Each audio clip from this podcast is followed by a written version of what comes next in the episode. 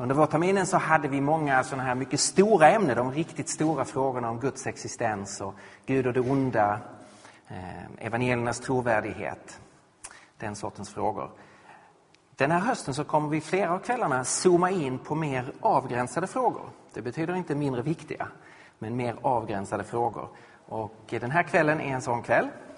Vad händer med dem som aldrig har hört evangeliet? Och som Ray sa så blir det tillfälle att förstås att ställa frågor, eh, komma med kommentarer, att vi kan ha ett samtal om det här. Bakgrunden till den här frågeställningen det är ju att människor som inte är kristna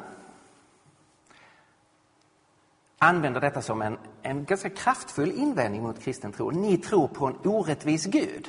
Det är väl den, det underförstådda antagandet bakom eh, frågeställningen. Alltså att Gud är en Gud som avvisar människor som inte haft en, en chans. Gud har berett en frälsningsväg. Men sen är det en massa människor som inte känner till det och bara för att de hade oturen att födas på fel plats eller i fel tid, vilket de själva är fullständigt oskyldiga till. Det är ju en av de få saker som man inte själv medverkar till det minsta. Var och när man föds så blir man fördömd av Gud. Och själva känslan här blir ju att Gud är den allra värsta sortens despot Kul för dem som möter Guds barmhärtighet och kärlek. Men här verkar vara en grupp som erfar precis motsatsen. För den som är kristen så uppstår ju förstås också själva frågan. Hur går det egentligen med den som inte har hört evangeliet? Det är det här som vi ska försöka eh, undersöka vad kan man säga om en sån här fråga. Den här frågan, det är inte främst ett tidsmässigt problem. Jag ska börja och försöka göra, dissekera frågeställningen lite grann. Det är inte för, främst ett tidsmässigt problem. Hur länge har människan funnits på jorden? Ja, det kan vi fundera på, det kan man ha olika uppfattningar kring. Hur länge har människan i den betydelsen som kristen tro talar om människan, människan som Guds avbild, funnits?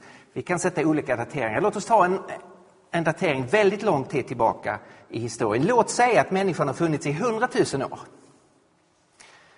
Då skulle ju en aspekt av den här frågeställningen kunna vara, har inte Gud sovit i 98 procent av mänsklighetens historia? Och så börjar Gud agera för människans frälsning för 2000 år sedan när Jesus kommer. Alltså bara under de två, två senaste procenten av världshistorien. Här är det väsentligt att se att om man tänker kring det här perspektivet så är det inte antalet år utan befolkningsmängden som är det avgörande. Och i det perspektivet kan tajmingen inte vara mycket bättre från Guds sida. Gud träder in i bilden precis före befolkningsexplosionen. Även om 98 procent av tidslinjen har passerat så har endast 2 procent av mänskligheten funnits innan Jesus framträder. 98 procent av alla människor som har existerat på jorden, om vi nu utgår från att människan har funnits i 100 000 år, har levt efter Jesu framträdande. Om det är så att mänskligheten i verkligheten, mänskligheten i biblisk mening inte har funnits i 100 000 år utan en kortare tid, så talar ju siffrorna ännu mer till Guds fördel. Så det här är inte främst ett tidsmässigt problem. Varför dröjde Gud så länge? Utan det är ju ett geografiskt och kulturellt problem. Varför valde Gud att kliva in på ett ställe vid en tid? Och så levde människor eller eh, på ett ställe i en kultur och så levde människor på andra ställen i andra kulturer och var omedvetna om vad Gud gjorde. Och väldigt mycket är det ju vårt problem om vi är kristna. Varför i all sin dag tog det så lång tid för oss att från den punkten då Gud liksom slutgiltigt trädde in, varför tog det så lång tid för oss att sprida evangeliet? Så om man är kristen så måste man ju rikta frågan ganska mycket till sig själv och till oss som kristen församling. Vad har vi sysslat med?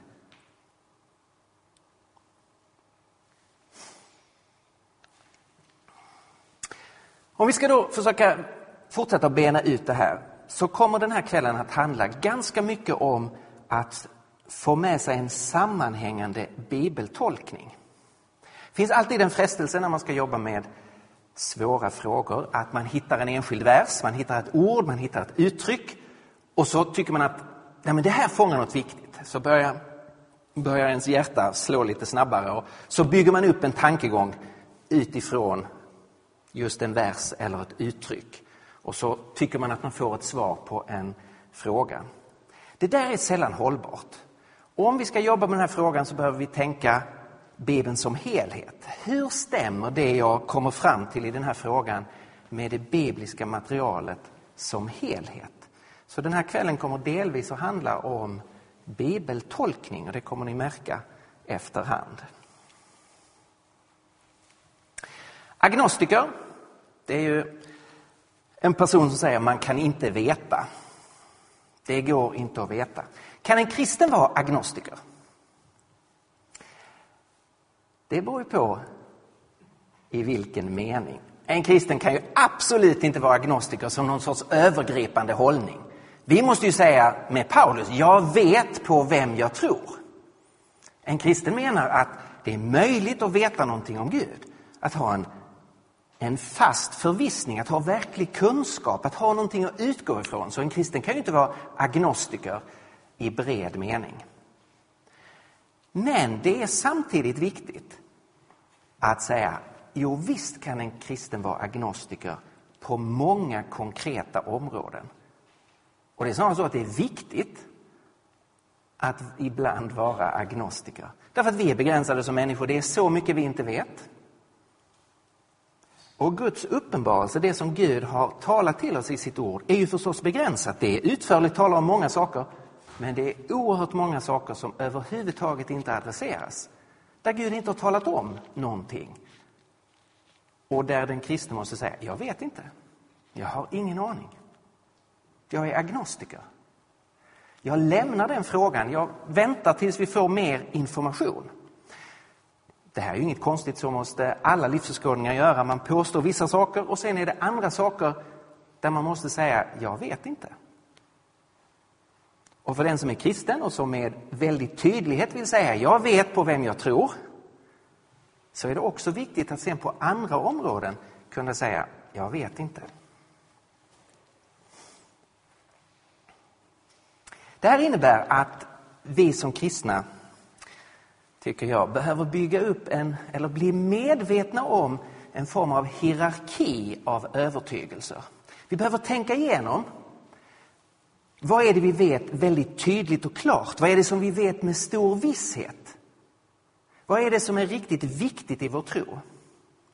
Det här handlar både om vad som är centralt, men det hänger också samman med vad vi kan veta väldigt tydligt.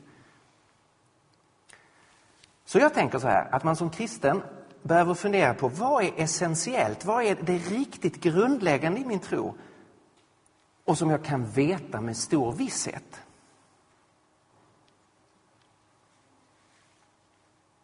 Vad är det som gör att man är kristen? Och om man inte har, håller fast vid detta så är man inte kristen. Det som är essentiellt för kristen tro, grundläggande, nödvändigt. Som att Jesus är Guds son, att Jesus är Herre, att Jesus är uppstånden från de döda. Och vi kunde fylla på den bilden. Du kan inte vara en kristen om du inte bekänner dig till vissa av de grundläggande frågorna. Sen finns det annat som är, är viktigt, men som kanske inte är lika essentiellt. Vad är den exakta innebörden av dopet? Och där har ju vi kristna inte alltid exakt samma uppfattning. Och därför finns, finns vi också i del olika samfund och kyrkor och traditioner. Men det, vi definierar inte ut varandra som att vi inte är kristna. Det här är viktiga frågeställningar. En församling måste ju ta ställning till hur ska vi se på dopet. Så det är viktigt. Men det finns en del frågor här som i alla fall de flesta av oss skulle säga, här kan man komma till lite olika slutsatser. Det behöver man skilja från det som är mer perifert, som kan vara en del av kristen tro men som ändå ligger i utkanten och som är, är mindre viktigt.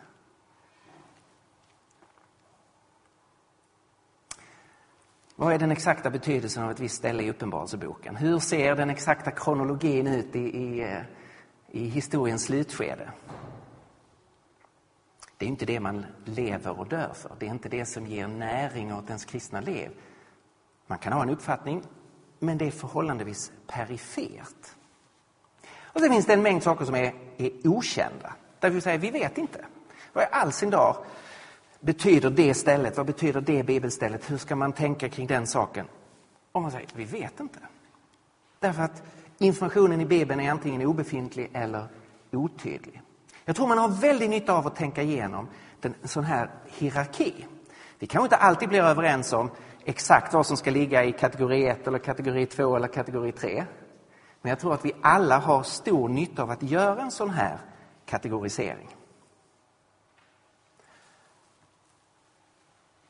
Och då blir det oerhört väsentligt att när man sen ska diskutera saker som ligger i kategori 3 och 4, sånt som är mer perifert eller som kanske i grunden är okänt för oss, att vi inte lägger upp teorier, perspektiv som motsäger det som vi hävdar i kategori 1 och 2. Och det här menar jag är en av de vanligaste misstagen som vi kristna gör när vi ska svara på frågan hur går det för dem som inte har hört evangeliet? Det är ju inte en fråga som är essentiell för vår tro. Den är väldigt intressant och spännande och kan vara viktig på sitt sätt. Men det är ju inte en grundläggande fråga för vår tro. Men det finns en mängd svar på den frågan som människor ger som omkullkastar sånt som är essentiellt i vår tro som underminerar det som vi egentligen påstår på kategori 1 och 2. Och i så fall har vi gjort ett stort misstag. Att vi svarar på en icke-essentiell fråga genom att undergräva det som är essentiellt i vår tro. Jag hoppas jag ska kunna visa vad jag menar här efterhand. Okej, okay. vad är då essentiellt i kristen tro?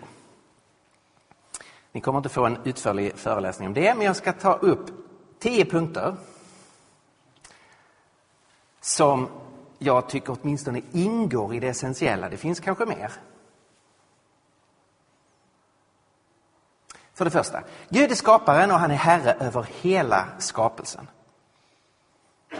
Gud finns, Gud är på riktigt, Gud är en personlig Gud och han har skapat detta universum och han är herre över sitt skapelseverk.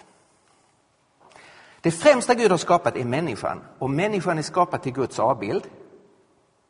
Och människan är älskad av Gud. Guds välsignelse och Guds omsorg vilar över människan.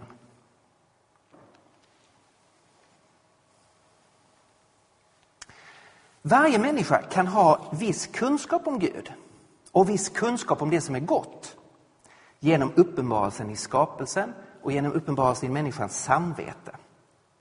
Alltså att Gud har kommunicerat Ända sedan dess att han lät skapelseverket bli till så har han också signalerat sin egen existens genom skapelseverkets väldighet och skönhet och genom människans inbyggda kompass.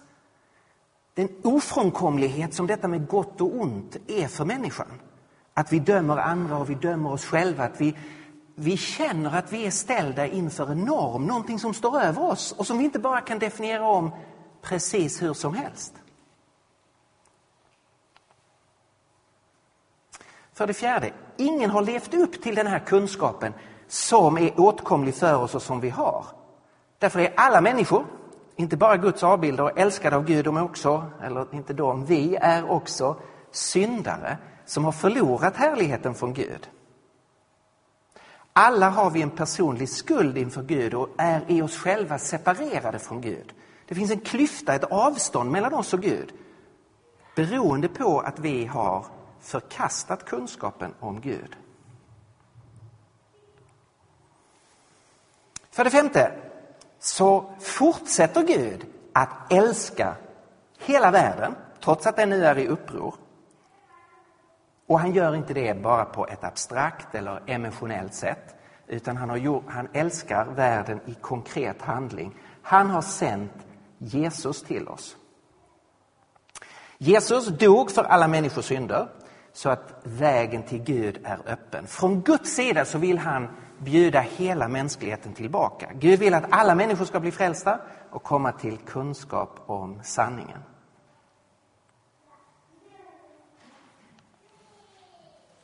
För det sjunde, den person som Gud sände Jesus, som har dött för våra synder, är en fullständigt unik person.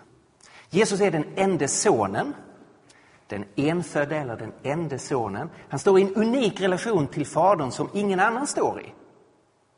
Han är till sitt eget väsen och sin gudsrelation unik. Han är den enda sonen. Han är den enda som är utan synd. Som inte har brutit mot Guds vilja och mot kunskapen om Gud. Han är genom sin död den enda medlaren mellan Gud och människor, den enda som kan göra någonting åt avståndet, klyftan mellan människan och Gud. Och han är den förstfödde från de döda. Den första som har uppstått i förhärligat mänskligt liv. Han är ojämförlig, ojämförlig. Ingen kan ställas vid hans sida. Ingen är honom lik. Jesus är därför vägen, sanningen och livet som han själv påstår. Ingen kan komma till Fadern utan genom honom. Han är det enda namnet som Petrus säger under himlen som är givet till människor i vilket det finns frälsning. På grund av vem han är och vad han har gjort, som är helt unikt, så är han också den unika frälsningsvägen och den enda frälsningsvägen.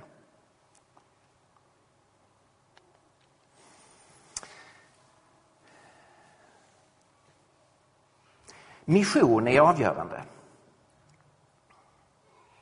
Guds metod att bjuda människor tillbaka till sig själv är att involvera oss människor. Så att budskapet, de goda nyheterna, ska gå från person till person. Att församlingen har att sprida evangeliet och sprida erbjudandet om att man nu personligen genom tro kan få komma rätt i förhållande till Gud. Och därför är mission, församlingens sändning från Gud att nu gå ut i hela världen är helt avgörande i Nya Testamentet. För det tionde, det kommer en dom. Nu sprids evangeliet och människor inbjuds att ta emot Herren. En dag kommer det en dom då Gud ska utvärdera varje människas liv och slutgiltigt separera gott och ont. Det finns många fler essentiella sanningar i kristen tro. Jag har inte sagt någonting om den heliga Ande, jag har inte sagt någonting om kyrkan. Det här är ingen fullständig lista. Jag har valt några av de essentiella punkterna för vårt tema den här kvällen. Låt mig säga någonting om eh, punkt nummer nio om mission. Jag vill gärna understryka den punkten. Enligt Nya Testamentet så är mission, att vi är sända av Gud, eller evangelisation, att dela, förkunna evangeliet, är absolut nödvändigt. Paulus understryker det så starkt i Romarbrevets tionde kapitel. Han talar om en länk med fem kedjor. Eh, en kedja med fem länkar. En kedja med fem länkar.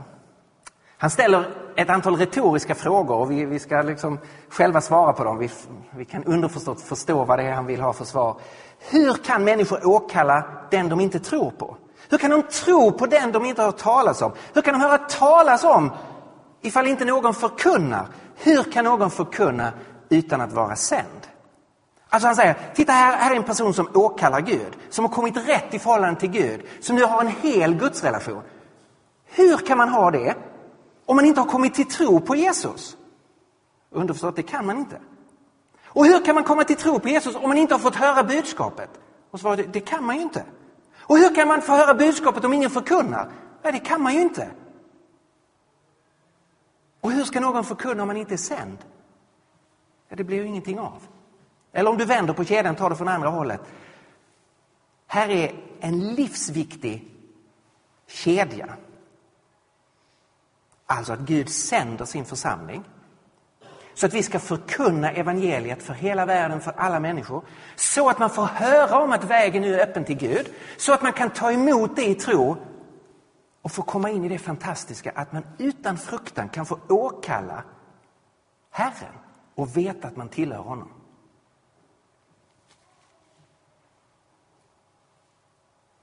Paulus kan uttrycka samma tankegång på ett annat sätt. Han säger så här, ve mig om jag inte förkunnar evangeliet. Det här är så viktigt så han, alltså det vilar en förbannelse över honom, så känner han. Om han inte delar evangeliet så att fler människor får del av det. Så viktigt är detta. Därför att det är Guds metod. Han har gett evangeliet till en liten grupp, inte för att de ska ha det, utan för att hela världen, genom att de nu sätter igång och sprida det, så ska hela världen få del av det. Okej, okay, då har jag försökt lyfta fram några essentiella sanningar. Hur ska vi då, om vi utgår från det som jag har sagt här, och så får du fundera på om du håller med om, om de sakerna. Men om man utgår från det som jag har sagt här, vad kan man då säga om de som inte har hört evangeliet? Och framförallt om man då bestämmer sig för att det här är essentiellt, ingenting av det jag säger får lov att upphäva de här sanningarna. För i så fall så upphäver jag något essentiellt och det är djupt problematiskt. Tre vanliga svar som jag hör från, från eh, olika håll bland kristna när man ska försöka besvara detta. Första svaret det är det som man kallar för universalism. Universalism. Alltså det har ju med det allomfattande att göra. Då säger man så här. Det ligger mycket i de här punkterna du har gått igenom. Men, men Paulus säger ju ändå till slut att alla ska få nytt liv. En dag ska Gud bli allt överallt. Det måste väl betyda att till slut blir alla frälsta. Så svaret på hur går det för de som inte har hört evangeliet är precis samma svar som de som har hört evangeliet och tagit emot det, nämligen att man blir frälst. Till slut har Gud vunnit hela mänskligheten tillbaka till sig själv. Det här är en väldigt behaglig tankegång. Det är en tankegång som man väldigt gärna skulle vilja bejaka. Och samtidigt är den problematisk på flera sätt. För det första, den är problematisk när det gäller användningen av Paulus ord. Det här är från första Korinthierbrevet 15 att alla ska få nytt liv och att Gud ska bli allt överallt. Men om man nu inte bara rycker de formuleringarna utan tittar på vad Paulus diskuterar så talar han inte om hur det ska gå för dem som inte tillhör Kristus utan hans diskussion handlar om hur går det för dem som har avlidit i tron på Kristus innan han kommer tillbaka. Vers 18 har han definierat det de som har avlidit i tron på Kristus, de ska få nytt liv. De identifieras som de som tillhör Kristus. Det här är inte en text som är relevant för frågan hur går det för dem som inte tillhör Kristus.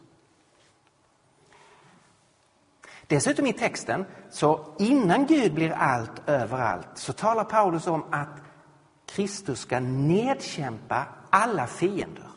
Och han ska förinta allt som står Gud emot. Och sen ska Gud bli allt överallt. När allt uppror och allt motstånd och allt gudsfientligt är nedkämpat. Och det stämmer inte med vad Paulus väldigt tydligt har skrivit tidigare i första Korintierbrevet. Har ni glömt att ingen orättfärdig ska få ärva Guds rike? Låt inte bedra er. Ingen sådan får ärva Guds rike. Jag menar att det är helt omöjligt om du tar Paulus undervisning att hävda universalism, om du försöker ta helheten. Eller ännu mer om du tar evangelierna. Ingen talar mer om möjligheten att gå förlorad än Jesus Kristus. Det återkommer igen och igen och igen. Och jag tycker inte det är hederligt att ta ett uttryck och så låta det slå ut en väldigt vittomfattande undervisning från samma person. Då är vi bara ute efter att hitta ett ord som styrker en teori vi vill ha, inte att försöka förstå personen. Så textmässigt fungerar det inte. Det här är inte en rimlig tolkning av Paulus.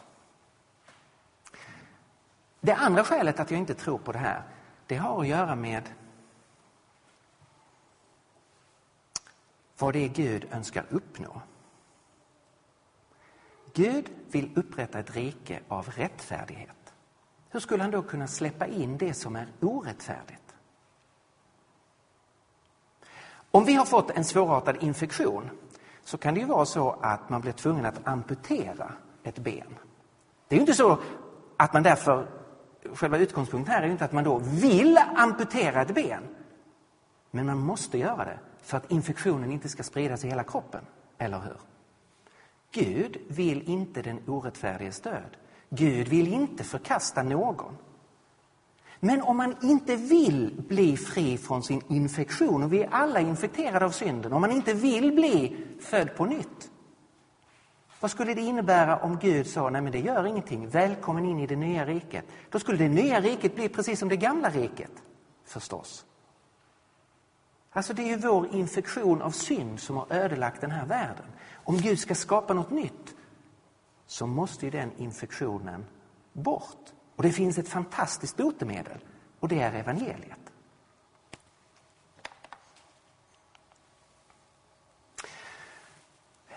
Det andra svaret som jag hör det är man får en ny chans efter döden. Den som inte har hört evangeliet får en ny chans efter döden.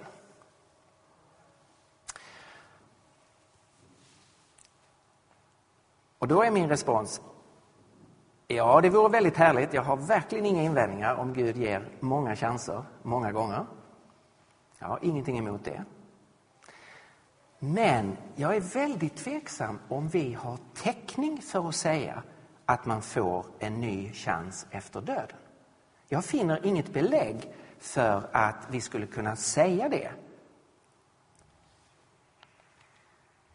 Hebreerbrevet säger så här, liksom det är människans lott att en gång dö och sedan dömas, så har Kristus en gång offrats för att lyfta bort många synder och skall uppenbara sig en andra gång, och då inte för syndens skull, utan för att rädda dem som väntar på honom. Här verkar ju tankegången vara att vi har vårt liv nu, och sen kommer domen, inte en ny chans. Och Det här tycker jag verkar ligga underförstått många gånger i Nya testamentet när det gäller hur viktigt det är att sprida evangeliet. Att det är nu som vi har chansen. Motfrågan då är att man säger, ja men lovar inte Petrus i sitt brev att vi ska få en andra chans? Talar inte den om att Jesus besökte de döda och predikade för dem så att de skulle kunna ta emot? Jo, det är sant. Det finns ett ställe i första Petrusbrevet kapitel 3 där det står så här. Kristus själv dog ju för era synder en gång för alla. Rättfärdig dog han för er orättfärdiga för att, för att leda er till Gud. Hans kropp dödades, men han gjordes levande i anden. Och så kunde han stiga ner och predika för andarna i deras fängelse. De hade en gång vägrat att lyssna när Gud tålmodigt väntade i Noas dagar medan arken byggdes, i vilka några få, bara åtta människor, räddades genom vattnet. Ja, här är en märklig vers. Men kan vi verkligen ta den till intäkt som ett löfte om att man ska få en andra chans? Jag känner mig väldigt tveksam. Det här är en, en konstig vers, en ganska obskyr, svårtolkad vers. Vad betyder predika? Betyder det att han förkunnade evangeliet som man kunde ta emot i tro eller betyder det att han förkunnade sin seger? Andarna i deras fängelse, syftar det på döda människor eller syftar det kanske på fallna änglar, på de andliga krafter som står Gud emot. Det verkar vara en referens till Noas dagar och till de som var med då. Alltså texten är full av svårigheter. Den minst dåliga tolkningen tycker jag är att Jesus förkunnade för de onda andarna som inte hade förstått innebörden i att Jesus dog som trodde att de triumferade över honom när han naglades fast på korset och i verkligheten så slogs deras vapen ur händerna på dem och han triumferade över dem. Hade de förstått vad som hände när Jesus dog hade de inte korsfäst härlighetens herre, säger Paulus. Så jag tror den minst dåliga tolkningen av detta är att Jesus förkunnade sin seger över de onda andarna. Men i grunden tänker jag som Martin Luther. A wonderful text is this, and a more obscure passage perhaps than any other in the New Testament, so that I do not know for a certainty just what Peter means, säger Luther. Alltså, det här är en av de mest svårtolkade texter i Nya Testamentet. Och det är inte rimligt att vi bygger läror på så svårbegripliga texter. Jag har inga invändningar om Gud ger andra chanser. Men jag finner ingen grund för att, eh, att lära ut det eller att idag tänka att Gud måste göra det.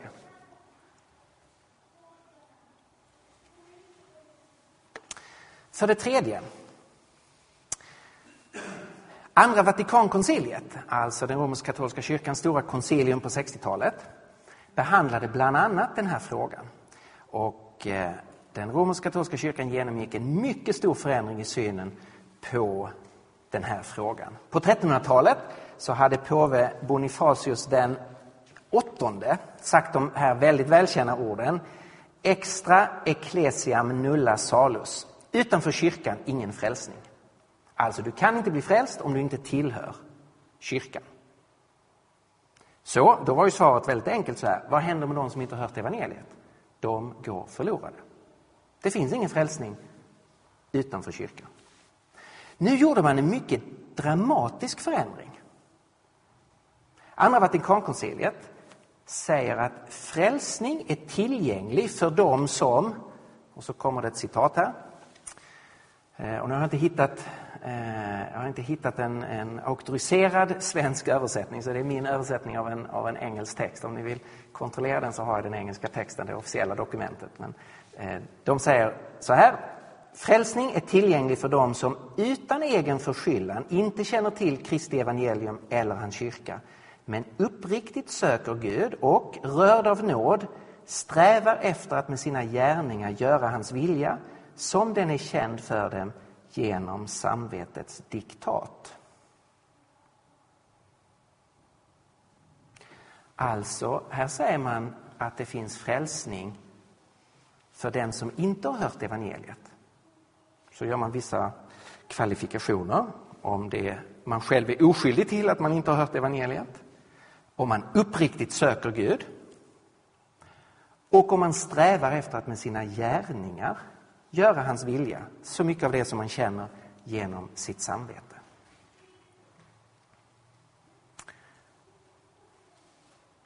En känd eh, teolog som heter Karl Rahner har vidareutvecklat den här tanken och talar om att det finns anonyma kristna, att människor i andra religioner som inte bekänner Kristus i verkligheten tillhör Kristus när de, eh, när de uttrycker sin egen religion. Detta är jag väldigt skeptisk till. En av de saker som jag uppfattar som essentiellt i Nya testamentet det är att ingen söker Gud på fullt allvar och att ingen med sina gärningar lever upp till det som man känner till. Dessutom tycker jag att det är nästan föraktfullt att säga att andra människor är anonyma kristna om de själva inte betecknar sig som kristna. Eh, det är, en, det är en konstig hållning. Så den katolska hållningen idag till andra religioner är att de andra religionerna är för-kristna, inte icke-kristna. Den klassiskt evangelikala hållningen är annorlunda här. Här ser man att människan är paradoxal. Vi söker å ena sidan Gud som vår skapare, men vi flyr också från Gud som vår domare. Ingen av oss söker helhjärtat efter Gud. Ingen av oss har gärningar att komma med därför att vi strävar inte i sanning efter det som vårt samvete säger i varje läge, utan vi bryter mot det. Och vi står därför med en skuld ifrån Gud.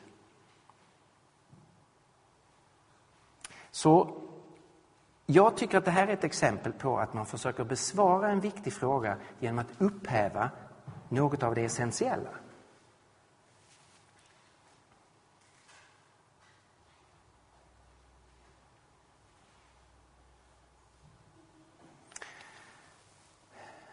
Finns det då några perspektiv som inte undergräver det som är essentiellt eller det som är viktigt och som man kan säga någonting om den här frågan?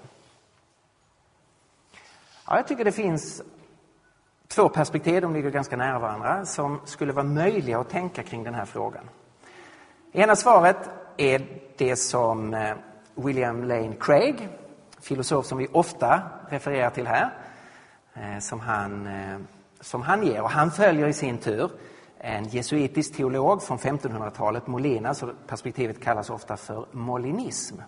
Och det utgår från att eh, Gud Eh, kan förutse och veta alla möjliga världar och kan se och välja bland alla möjliga tänkbara scenarier. Och då säger William Lane Craig så här.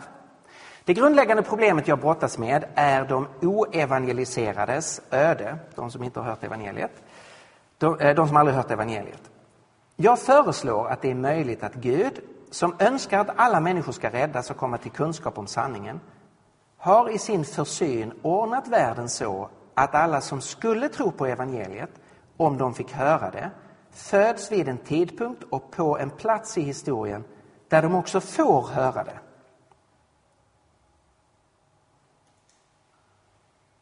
I så fall kan ingen stå inför Gud på domens dag och klaga över att man, trots att man inte gett respons på Guds allmänna uppenbarelse i naturen och samvetet och därför blir dömd, skulle ha gensvarat på evangeliet om man bara fått chansen. Alltså, tankegången här är att bland de som aldrig har hört evangeliet finns inte någon som skulle gensvara positivt på evangeliet om man hade hört det. Det är ju då ett perspektiv som inte omkullkastar några av de essentiella punkterna.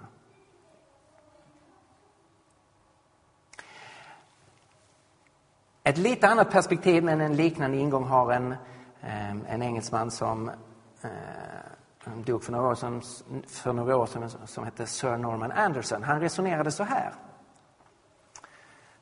Jag har kallat det för rop på nåd. Skulle man inte kunna tänka sig att det finns människor som aldrig hör evangeliet, man växer upp i en kultur och ett sammanhang där man har andra religiösa övertygelser, där man kommer till insikt om att den här religionen är inte sann, detta är inte lösningen. Det här hjälper inte mig. Där man kommer till insikt om att jag lever inte upp ens till mitt eget samvete. Jag lever inte ens upp till den, eh, den kunskap jag har och det som jag kräver av andra. Att man förs till en punkt där man erkänner sitt eget misslyckande och där man ropar på nåd.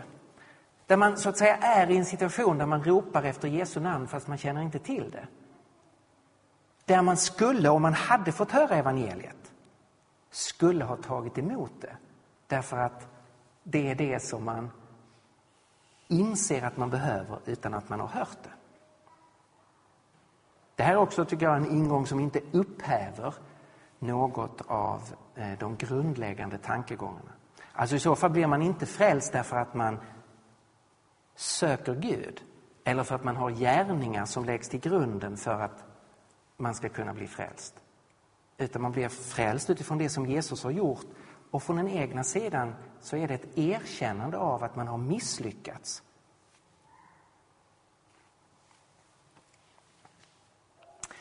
Min egen hållning är att jag är agnostiker. Hur går det för de som inte har hört evangeliet? Jag vet inte. Jag förblir agnostisk. Och när jag tänker på den här frågan så vill jag sätta min tillit till Gud, inte till någon viss teori om hur han kommer eller bör lösa den här frågan. Och jag tänker så här. Jag vet att när jag ser hur Gud kommer att lösa den här frågan så kommer jag inte att bli besviken. Jag kommer inte på domens dag sitta där och vara upprörd och säga Gud, hur kan du? Utan jag kommer vara full av förundran över vad Gud har gjort för mig och för dig och för alla människor. Gud kommer inte att i slutändan visa sig vara orättvis, orättfärdig, hårdhjärtad, kallhamrad överhuvudtaget. Utan den yttersta dagen kommer att bevisa det som jag idag tror om Gud, att han är helig och rättfärdig och rättvis, att han är kärleksfull, barmhärtig, full av nåd. Och exakt hur det kommer att tillämpas på varje enskild människa, det kan jag inte idag veta. Jag föredrar att vara agnostisk på den punkten. Och jag tänker så här. Det som var utgångspunkten det är ju den här frågeställningen. Är inte Gud en despot? Är inte Gud orättvis? Och då använder jag ju min moraliska kompass och så säger jag, Gud lever ju inte upp till det som jag förstår är det riktiga. Men om jag funderar på den frågeställningen så är det ju helt galet. Min moraliska känsla har jag ju utifrån Gud. Min moraliska kompass har jag ju utifrån Gud. Det är ju uteslutet att Gud inte skulle, kunna, att Gud inte skulle leva upp ens till min moral. Det är ju självklart att Gud, som är själva moralens förankring, inte kommer visa sig vara orättvis eller hårdhjärtad eller obarmhärtig. Hur skulle jag kunna ha mer medlidande med människor än Gud? När jag börjar tänka så, så det här är ju en helt sjuk föreställning. Varför går jag och oroar mig över att, att jag är nog mycket mer sympatiskt och kärleksfullt inställd till människor än Gud? Det är ju ärligt talat en ganska korkad tankegång. Eller hur? Och därför behöver jag egentligen inte oroa mig. Även om jag inte vet hur Gud kommer att lösa det. Så hoppet står till Gud. Att han är helig, rättvis, barmhärtig, kärleksfull, full av nåd. För mig är en viktig text här Abrahams bön i Första Mosebok 18. Där kommer Gud, man förstår det inte från början men, men, men efterhand så förstår man, Gud kommer på besök till Abraham. Och Gud säger Ropet från Sodom och Gomorra har nått mig om all orättfärdighet och all synd som finns där. Jag kommer att förgöra staden. Och Abraham blir helt förskräckt. Hur, Gud, kan du göra detta? Och Abraham känner ju människor i staden. Hans egna släktingar bor där. Och Abraham reagerar instinktivt. Ska inte han som är hela jordens domare göra det som är rätt? Och det är självklart. Gud som, är hela, som ska döma hela jorden, som ska döma hela historien. Han måste göra det som är rätt. Och så upplever han, det här är ju helt fel. Och så hamnar han i total konflikt. Gud är ju Gud och måste göra det som är rätt. Men nu ser han ut som om han ska göra någonting som är helt fel. Han ska fördöma alla människor. Och Abraham går in i närkamp med Gud och säger Gud, om det finns 50 rättfärdiga, skona staden. Och Gud säger, ja, om det finns 50 rättfärdiga ska jag skona staden. Abraham tar ett steg till mot Gud och säger, om det finns 40, Herre, skona staden. Ja, om det finns 40 rättfärdiga ska jag skona staden. Abraham tar ett steg till. Herre, om det finns 30 rättfärdiga, skona staden. Och Herren svarar, ja, om det finns 30 rättfärdiga ska jag skona staden. Abraham dristar sig att ta ett steg till. Herre, om det finns 20 rättfärdiga, skona staden. Och Herren säger, ja, om det finns 20 rättfärdiga, jag ska skona staden. Abraham tar ett steg till. Herre, om det finns 10 rättfärdiga, skona staden. Och Herren säger, ja, om det finns 10 rättfärdiga ska jag skona staden. Och då böjer sig Abraham och tillber. Vi kan ju fråga, men varför sa du inte fem? Varför gick du inte ett steg till? Det har att göra med att Abraham har fått svar på sin fråga. Ska inte han, som är hela jordens domare, göra det som är rätt?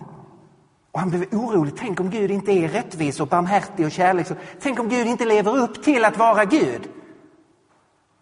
Och så har han gått in i den här kampen med Gud.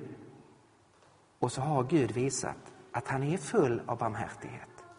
Och Abraham behöver inte gå ett steg till. Han har fått tillbaka sin tillit. Gud vet vad han gör och Gud är full av barmhärtighet mot människor. Och sen lämnar han åt Gud. Det är klart att Gud måste agera i historien. Det är Gud som är Gud. Men han har fått tillbaka sin tro på att han som är hela jordens domare gör det som är rätt. Och så tänker jag om hur går det med dem som inte har hört evangeliet.